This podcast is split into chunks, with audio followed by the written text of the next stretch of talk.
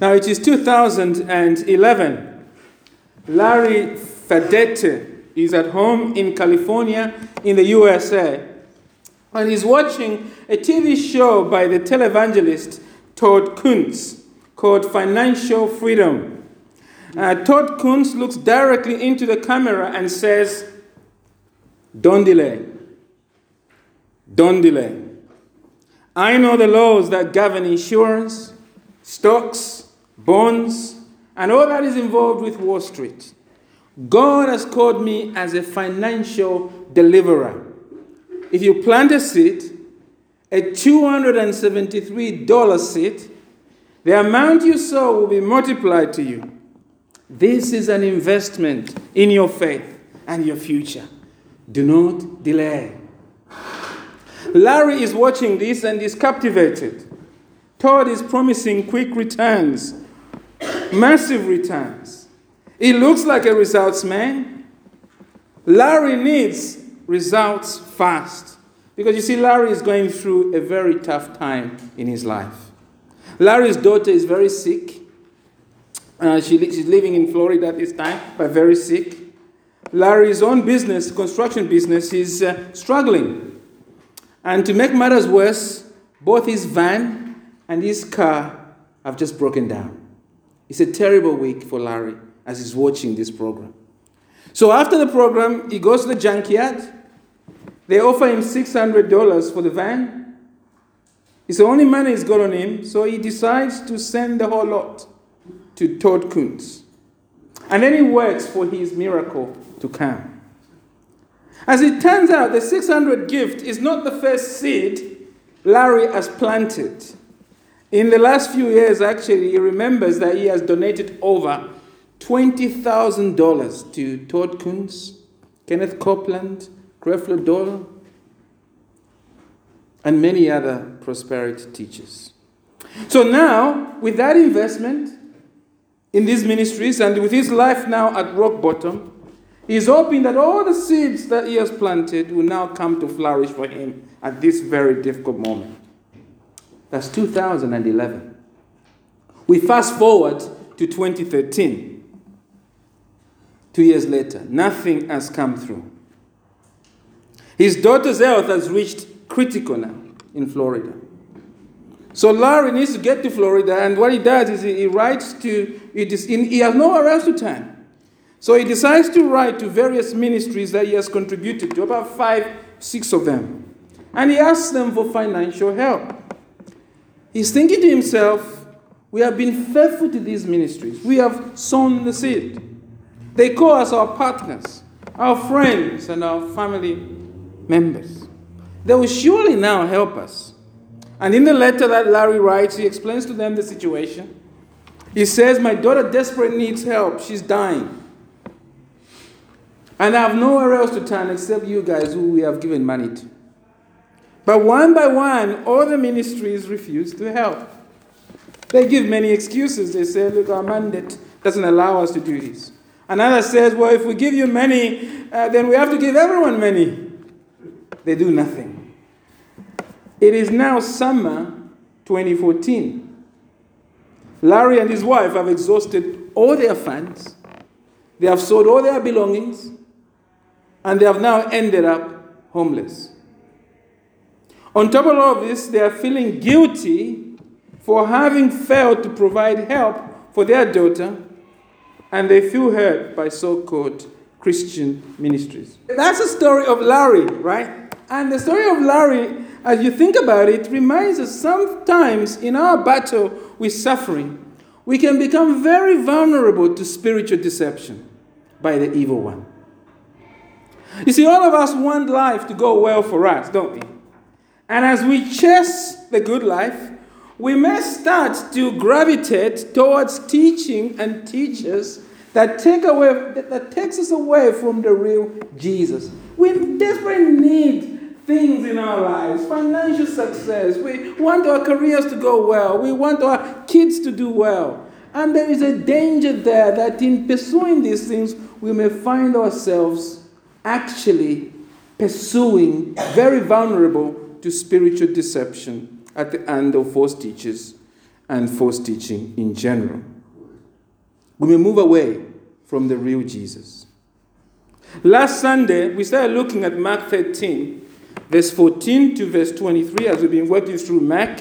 We noted that before Jesus returns in glory, the world, uh, the, the world will see the dawn of Antichrist. We looked at verse 14 there, and uh, we, we spent 50 minutes, I think, looking at that verse, and I'm not going to repeat what I said, but we noted particularly that that verse really is both looking forward to AD 70, but looking beyond AD 70, uh, speaking of this man of sin, the Antichrist, who will be possessed and controlled by Satan. The man Paul talks about in Second Thessalonians uh, chapter 2. And Jesus is saying in verse 14 that this man will desecrate the church of God, the temple of God, the church. Now, we don't know when the Antichrist will appear, but when it does, we noted last week that there will be two things that, will, that the world will see. First, there will be great suffering we will enter a great tribulation. And verse 14 to verse 20 is about that. And we looked at that last Sunday evening. The second thing is that we're going to see great spiritual deception. If you like, the great tribulation will lead to a climate in which people will look for answers. And many will be spiritually deceived. And we see that in verse 21 to verse 23. Let me just read that for you now because we are looking at these verses this morning. And then, if anyone says to you, Look, here is the Christ, or look, there is, do not believe it. For false Christs and false prophets will arise and perform signs and wonders to lead astray, if possible, the elect. But be on guard. I have told you all things beforehand, Jesus says. We, we can summarize the truth of these verses in one sentence, isn't it? And it is this the dawn of the Antichrist will lead to spiritual deception on the scale that the world and the church of God has never experienced before. The dawn of the Antichrist will bring, as I've said there in just one point we're looking at this morning, will bring great spiritual delusion or deception. Now, a few years ago, I read a story in the Daily Mail, right?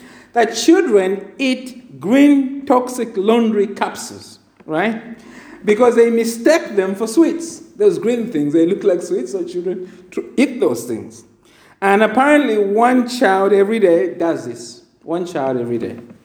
And this leaves many children with internal burns, temporary blindness, and even some children have gone into a coma. You see, the children are attracted to the bright colors of those liquid capsules. So make sure next time you buy the right one. They are attracted to those things. Uh, but sadly, those things are attracted to contain toxic, harmful chemicals, as we know. Thankfully, most parents are very quick to act when the toddler does that, and no one has yet died from that. But one child every day is affected by that. And indeed, the cases actually are increasing every year. Well, Jesus in these verses, in verse 21 to verse 23, is warning all of his children that something is coming in the future that will look sweet on the outside, but will poison you inside. Jesus is saying the suffering of the tribulation will create a spiritual hunger. People will become desperate for supernatural signs and wonders. They'll become desperate to escape uh, the, the terror that will be going on in that world at the time. There will be many people with fake news about Jesus. They will be saying, Jesus has appeared in Mexico. He's out there in Nigeria. Go over to India. Here is a YouTube click. You've got to be there at this conference because Jesus is going to show up. That's what he says in verse 21. And then if anyone says to you, Look, here is the Christ, or look, there he is, do not believe it. It's not just that there will be many people pointing us to some version of Jesus in, in, in some part of the world. There will be many people falsely claiming to be Jesus himself. Look at verse 22. For false Christs and false prophets will arise. Guaranteed. False Christ and false prophets will arise. There will be people who will try and claim they're Jesus. And they will seek to try and make us abandon the real Jesus of the Bible. Some will simply craft alternative versions of Jesus, nuances on what is in the Bible. They'll say, Don't believe this Jesus. I have a better Jesus for you in this passage of Scripture. There's this part of the Bible that you haven't read very well. This is what Jesus really is about. Forget what you think, what you've been taught in the church. So there will be these many counterfeit versions, perhaps physical people that will claim to be Jesus, or people just with theological systems offering a version of Jesus that's not biblical. Like we know today with the Jehovah's Witnesses and the Mormons and the like. You see, in addition to these counterfeit versions of Jesus, there will also be many claiming to be appointed by God to speak for God as his prophets. Look at this 22. For false Christs and false prophets will arise.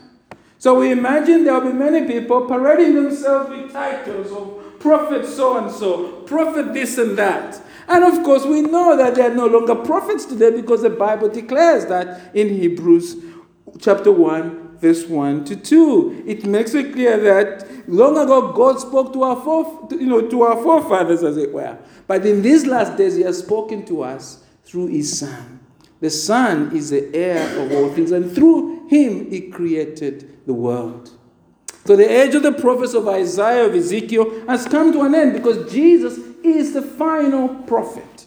He now enters this world as prophet, priest, and king. So we don't expect any more priests, but we are part of his priesthood, but there are no high priests, as it were. Because Jesus is the final priest. There are no more prophets because Jesus is the prophet.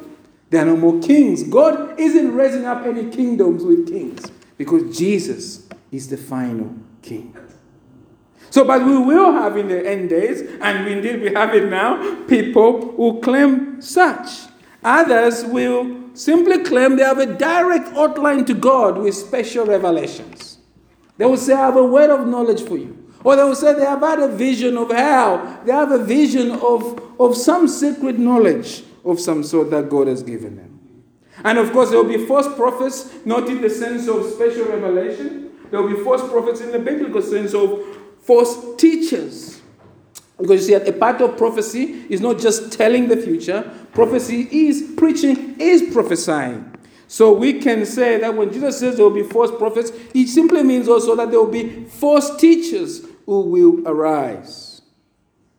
False teachers who will be telling you, will be preaching peace and peace, but there is no peace. They will be proclaiming prosperity, but there will be no prosperity. They will proclaim what the world wants to hear, pandering to the flesh, rather than calling you and I to repentance to true faith in Jesus. These will be preachers who are all about itching ears, who will, be, who, who, will, who will people accumulate for themselves because they will be saying things that they, we want to hear rather than what the Bible says. All of these things is spiritual deception. And all of these things we are told will be accompanied by many signs and wonders conjured up by the Antichrist and these demonic minions. Let's read on verse 22. For false Christs and false prophets will arise and perform signs and wonders to lead astray, if possible, the elect. I just want to underline a point here is that Jesus does not say these signs and wonders will be fake. It's important you understand that. These are most likely counterfeit signs and wonders they're not necessarily, uh, what I mean by that, they are counterfeit signs and wonders done by satanic power to mimic Jesus. So, to that degree, they are fake, right? But it's important we understand that Jesus is, doesn't mean here like sort of uh, people like Peter Popoff and these fake miracle spring water. That's not what Jesus is talking about. These will be like Jannes and Jambres with real satanic powers. The Antichrist is a man empowered by Satan to do supernatural things. And you will fill his mini antichrist with his demonic spirit to do wonders. There will be miracles, I'm telling you, not the sort of stuff you see on television of a man sort of have, uh, you know, sort of a passport come out of his shoe. I don't mean, not those sorts of things. There'll be miracles, real miracles, we might say. demonic miracles. That is why Jesus actually says, did you notice what Jesus says? They will perform such signs and wonders to lead astray, if possible, the elect. The elect cannot be led astray, but Jesus is underlying that these signs and wonders will be of such strength of campaign by Satan that it would take God's supernatural power to keep you from being led astray. You may well see a man walk on water, really. And you must start wondering could that really be Jesus? Could that really be Jesus? That's the strength of the campaign we are talking about. And Jesus is warning us here to be, to be on guard. He says, I've told you all things beforehand. Do not believe it. Jesus is warning us that the tribulation will lead to the most dangerous evil deception that the world and the church has ever witnessed. That's the point I just wanted to share with you this morning from this passage. Now, of course, we might ask, well, we are not yet in the great tribulation. Remember, things are getting worse, moving us forward to that, but we're not yet there. So, what does Jesus expect us to do with this information? That's a question we've been asking as we've been going through Mark. And it's an important question to ask whenever you come across these passages in the scripture that sometimes are quite difficult for us to get our head around. The key important question is what does Jesus expect us to do with the information? Well, thankfully, the answer is in verse 23. Look at verse 23. But be on, be on guard. I have told you before, I've told you all things beforehand. In other words, Jesus wants all his true followers to be on guard, to watch out for the spiritual deception. Now, now notice what Jesus doesn't say here. Jesus doesn't so say, wait until you enter the tribulation. He says, watch out now. Why now?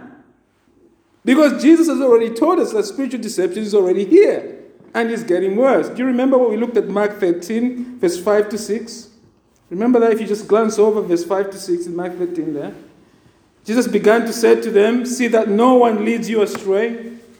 Many will come in my name, I am He, and they will lead many astray. Do you remember what we said about that verse? We said that part of, the, of Mark 13 is actually referring to events that will take place before AD 70. But later on in verse 8, Jesus reminds us that whatever is happening in verse 5 to verse 7, these are the beginning of the birth pains. And we made that point that the big truth throughout Mark 13 is that the world is getting worse and worse. It will get worse and worse before Jesus appears. And these, therefore, we can expect the false Christ and false prophets that Jesus now talks about in verse 22 to be present now.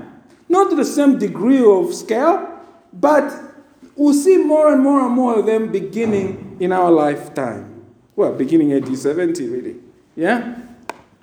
And the Apostle John confirms this, doesn't it? He confirms for us that the spirit of Antichrist is a dangerous spirit of deception that is already at work in the world. Look at 1 John 4, verse 1 to 3. Happy for you to, if you just glance over that, you're able to find it. 1 John chapter 4, verse 1 to 3 says this. We looked at 1 John chapter 2 last time, but in verse 18 to 23, but actually 1 John 4, verse 1 to 3 also makes the same point as 1 John 2, verse 18 to 23. 1 John 4 1 to 3 says this Beloved, do not believe every spirit. That is to say, do not believe. Eh, behind every teaching, there is a spirit. Behind every teaching. Even the sermon, there is a spirit behind it. The question is is the spirit behind the sermon the spirit of God or the spirit of the Antichrist? That's the issue. And Jesus says this. John says this Beloved, do not believe every spirit, do not believe every teaching. But test the spirits to see whether they are from God. For many false prophets have gone out into the world. But by this you know the Spirit of God. Every spirit that confesses that Jesus Christ has come in the flesh is from God. And every spirit that does not confess Jesus is not from God. This is the spirit of the Antichrist, which you, have, which you heard was coming and now is in the world already. So flick back to Mark 13. uh, Jesus, John and Jesus are saying the same thing. They are saying we are living in the edge of spiritual deception already. And Jesus is saying we must watch out against any counterfeit Jesuses. But be on guard. Watch out for counterfeit Jesus. I have told you all things beforehand. You see, there are many people out there who are trying to offer you, even as you sit here, even now, a different Jesus a counterfeit Jesus instead of the real Jesus of the Bible. And Jesus says, Watch out. Now, I don't have the whole day to give you examples of counterfeit Jesus. Just a few for you this morning to think about as you think about applying this text. For example, Jesus is saying this morning, watch out for the prosperity Jesus. The Jesus who is all about enlarging your financial, who is all about enlarging your pockets. Watch out for a Jesus who's all about giving you material and financial breakthroughs. This first Jesus is not a person really, he is a spiritual vending machine that you can manipulate with your faith to give you what you want. Watch out for prosperity Jesus. You see, the problem with prosperity Jesus is that, as Larry found out, prosperity Jesus is very cruel. He preys on the poor by collecting their money. He can never deliver because his ministries are Ponzi schemes. He brings only endless heartache, disappointment, and ruin. Jesus says, Watch out for, pros- for, prosperity, Jesus. You see, the real Jesus does not promise to give you financial success. To be his true disciples, you must die to self. If any man come after me, he says, let him deny himself and take up his cross and follow me. That's the real Jesus. To be his true disciples, you must die to self. The real Jesus says through Peter in 1 Peter 2, verse 21, he says this To this you have been called because Christ also suffered for you, leaving you an example so that you might follow in his steps. The real Jesus says the calling on your life is a calling to suffer for me, not to be financially rich. So watch out for prosperity Jesus. Watch out also against justice warrior Jesus. Justice warrior Jesus. This is the Jesus of critical race theory and intersectionality. This is the Jesus for the oppressed. This Jesus is anti capitalist. This Jesus is a feminist. He's, he's anti white male. This Jesus. He's quite popular now, isn't he? And we can see him going around, especially this past week, dressed perhaps in a rainbow flag. This Jesus says he has come to, liber- to liberate us from patriarchy. And he uses selected stories from the gospel and the Bible to make his case. Watch out for justice warrior Jesus. You see, the real Jesus does love women. He does stand with the poor. We've seen him in the gospel. And he does care about the marginalized. But he does deal with all of these issues by dealing with the fundamental problem in our life, which is sin. He comes to liberate us from sin through his death on the cross. The real Jesus says your biggest problem is not lack of empowerment, it is that you are a sinner at war with God. The real Jesus has not come to improve humanity, quite the opposite. He has come to create a new spiritual race of people fashioned in the image of the second Adam. The real Jesus has not come to do this through institutional change no, he has come to live, die, rise, ascend, and then come back to reign with us forever. Watch out for justice warrior Jesus. He's a false Jesus. Jesus says, oh, also, he'll be telling us, watch out for the Dr. Phil Jesus. This counterfeit Jesus is a sort of tough talking dispenser of therapeutic advice for all your problems in life. This is the Oprah Jesus, isn't it? This false Jesus is all about fixing your marriage, fixing your singleness. It's all about shaping you up for your next job interview. It's all about ensuring all your kids make it, become the best at school. See, this Jesus is all about solving your problem. He never deals with your sin. He's all about just making you feel good. There is nothing about this Jesus about you denying yourself, putting the kingdom of God first. No, this Jesus is not calling you to sacrifice your desires. He's there to quote you happy. You see, that is a false Jesus. And this Jesus is very present in the church, isn't it? The Dr. Phil Jesus. We come to church with our shopping list of problems and we want church to meet that. This is the consumer Jesus, we might even call him. The real Jesus is not a means to your end. The real Jesus has come to call you to die to self. The real Jesus says, You must put me ahead of your wife. He says, You must put me ahead of your husband. You must put me ahead of your family. You must put me ahead of your children, even. Ahead of all the things of this world. He says, I must be first. The real Jesus does care about your problem. He does say, In this world you have trouble, but take heart, I have overcome the world. The real Jesus does say, I'm there with you even to the end of the age. He does care about your exam results. He does care about you having a career. He does want you to have a good family. But he says, I must be first in your life. That's the real Jesus. Watch out also, isn't it?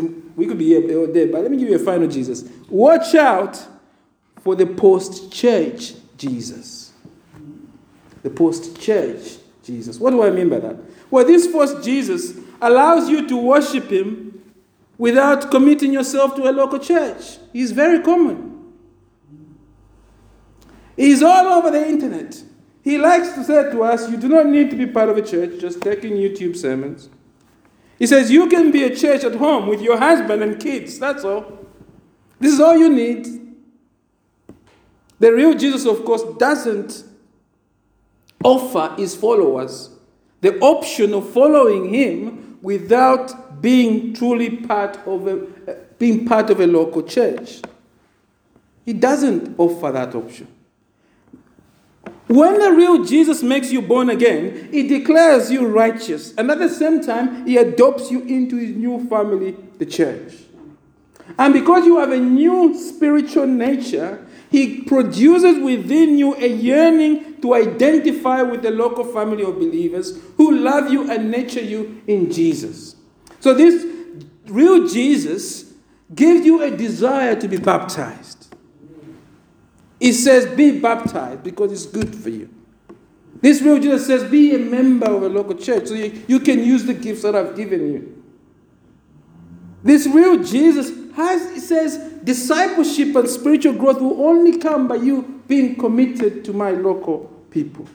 You see, the real Jesus loves his bride and offers no discipleship outside the local church. And he wants you and I to belong to his local church. That's just four flavors of counterfeit Jesuses out there. There are many false versions of Jesuses out there. We don't have time to go through all of them. But the idea, the truth is clear, isn't it? Our Lord Jesus is warning all of us here this morning to stay away from false Christs. That's his message. He says, Watch out. He's saying to us, Do not be led astray by the spiritual deception of the Antichrist. Stay away from it. Keep yourself focused on the real Jesus. Now, in order for you and I not to be led astray by these false versions of Jesus, we need to know the real Jesus intimately for ourselves, don't we? Because how else are we going to spot the false Jesus? If I gave, look, if I gave you a fake one pound coin, you will immediately know it's fake. Why are you going to know it's fake? Because you've seen one before. You use it every day. You know a pound coin uh, intimately. But if I took the same pound coin and gave it to one of my relatives in the village in Chelenge in Zambia, they won't know what it is. They won't know the difference in the village where I come from between a pound coin, a real one, and a fake one. Because they're not familiar with, with pound coins. Do you see? For us to know the real, what is fake Jesus, false versions of Jesus, we must be really acquainted with the real Jesus. And in fact, the people who um, sport counterfeit money spend a lot of time handling real money. That's how you get trained in sporting counterfeit money. You get trained to handle real money all the time. You're feeling it. So you can know that when you, even with your eyes closed, no, this is not real. Because you're so acquainted with the real thing. It's the same thing for us. If we're going to know the first, the false versions of Jesus, if we're going to be kept from the spirit of deception, we must know this Jesus, the real Jesus of the Bible, very well. And so the question for you this morning is this Do you know the real Jesus? How do you know you have a genuine relationship with the real Jesus? How do you know your life is built around the real Jesus? Well, the only way for you to know that is to check what is in the Bible. And in the book of Mark, we are told what true faith looks like. Flick over to chapter 8, verse 34 to 36. It's the final scripture. I just want to remind you about what real faith. We've touched on this already. We keep coming back to this scripture because this scripture is about the real Jesus and what real faith looks like. Mark 8, verse 34 to 36. It says this. Remember what Jesus says? And calling the crowd to him, this is real faith, this is real Jesus. Calling the crowd to him with his disciples, he said to them, if anyone would come after me, if anyone, no exception, let him deny himself and take up his cross and follow me. For whoever would save his life will lose it. But whoever loses his life for my sake and the gospel's will save it. The real Jesus is saying, faith in him is surrendering your life to him. It is you giving up your freedom and your rights to run your own life. It is you saying to Jesus, I am a sinner. I do not deserve to be in your life. But I am, I, and you don't deserve, you don't deserve, I don't deserve you to be in my life, to say that to Jesus. But I'm asking you to forgive me of my sin based on your death on the cross for me. I'm asking you to forgive my past sins, my present sin, and my future sin. I am surrendering all of my life to you. I am resigning running my life. I want all my life now to revolve around you. I want you to make the decisions for me. I am all yours. That's what real faith in Jesus looks like. That is what it means to be a true Christian following the real Jesus. That is a true Christian. All other versions false, fake versions. And the question we all of us here have to ask ourselves, regardless of how old or young we are, is this. Remember, there is spiritual deception. Yes, you've heard many sermons, but it comes down to that verse, doesn't it? That verse is in the Bible. And the question is this Are you a true Christian who follows this real Jesus of Mark 8, verse 34 to 36?